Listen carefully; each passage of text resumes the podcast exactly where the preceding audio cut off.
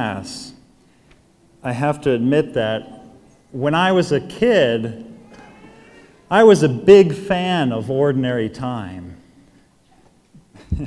because ordinary time meant, you know, no incense, you know, no sequence, no strange processions, no sprinkling rite. We were in and out of there, and I was on with the rest of my day. And that was kind of my attitude as a, as a kid towards ordinary time. And I think it's worthwhile just briefly before we open up today's gospel and reflect on it as we start ordinary time. You know, why does the church dedicate 34 weeks of our year to what we refer to as ordinary time. Right? We have those moments when we prepare for Jesus' birth, Advent, and then we celebrate his birth at Christmas. We prepare for the most important moment of our liturgical year, which is the passion, death, and resurrection of Jesus Christ. For the forgiveness of my sins and for my salvation and that whole preparation, which is Lent. And yet, the majority of our year is spent in what we refer to as ordinary time. And I think we have a hard time because in our society, when we say ordinary, we think of blah. We think of just that day to day thing or routine that just doesn't really mean too much to us. And it is quite the contrary. During ordinary time, we reflect on those things that Jesus said and did leading up to his passion, death, and resurrection. There's so many important nuggets, so to speak, that we can reflect on during ordinary time. The one we have today, Jesus gives us a parable, right? As to what is the kingdom of God like? Right? What's it all about? And what is it that Jesus says? Jesus said to the crowds, This is how it is. Right? We can imagine Jesus kind of saying, okay, okay, okay, let's just sum up here for everyone because everyone's getting a little confused. And Jesus says, this is how it is with the kingdom of God. And imagine the Son of God racking his brain for the perfect analogy, the perfect parable. How can I express to these people that I'm about to die for what it's all about? And that's what we have today in today's gospel. The analogy Jesus Christ uses is that of a plant. He said, What are these people best going to understand? Well, well, they know what it means to garden and plant, especially in that day and age, not like today, you know, when we have artificial plants all over the place. It's kind of tell you a funny story. We had artificial flowers in front of the altar, right?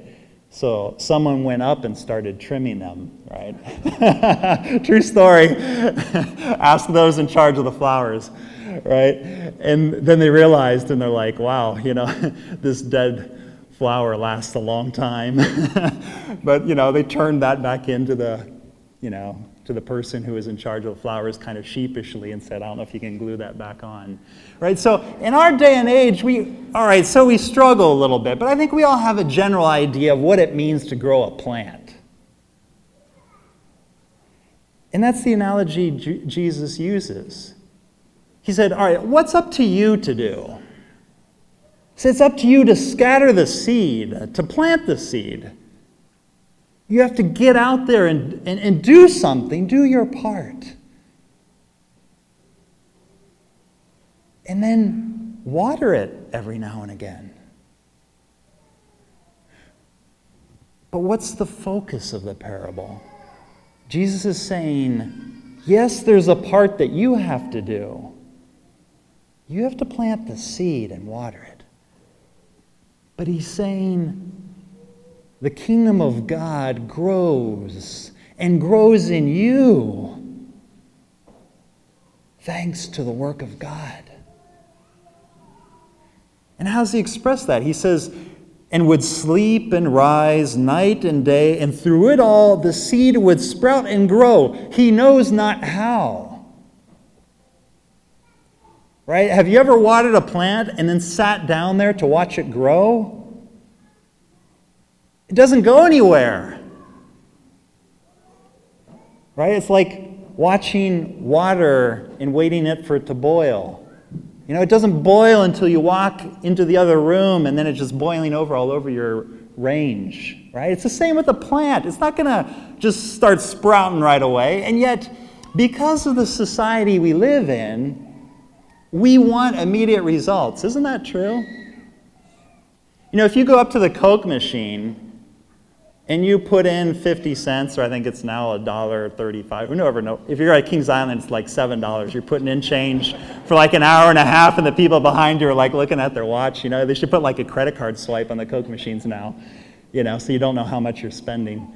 And we expect hit the button and I get a cold Coke. And what do we do if the Coke doesn't fall down when I hit that button? We start shaking the thing and we're sticking our hand up in there and banging it and hitting it and we start cussing and swearing and we're like, stupid machine. That's the world we live in. Instant results. If I put in something, I better have a result now. And yet, what is God trying to tell us? He's saying the spiritual life your relationship with God is like a plant. You're not going to see the difference between today and tomorrow. Right? Hey, God, I went to Mass. Tomorrow I should be fine. The rest of the day should be wonderful. No, it's not going to happen that way. I have to invest so that day after day, week after week, God can work within my soul. That's what Jesus is trying to teach us. Right? It's so hard for us to be humble. Right? It's very hard. And we all know that. It's hard for us to step back and let someone do their job. And especially if it's for me. I want to do it for myself, right? That's the world we live in. And it's beautiful that today we celebrate Father's Day, right?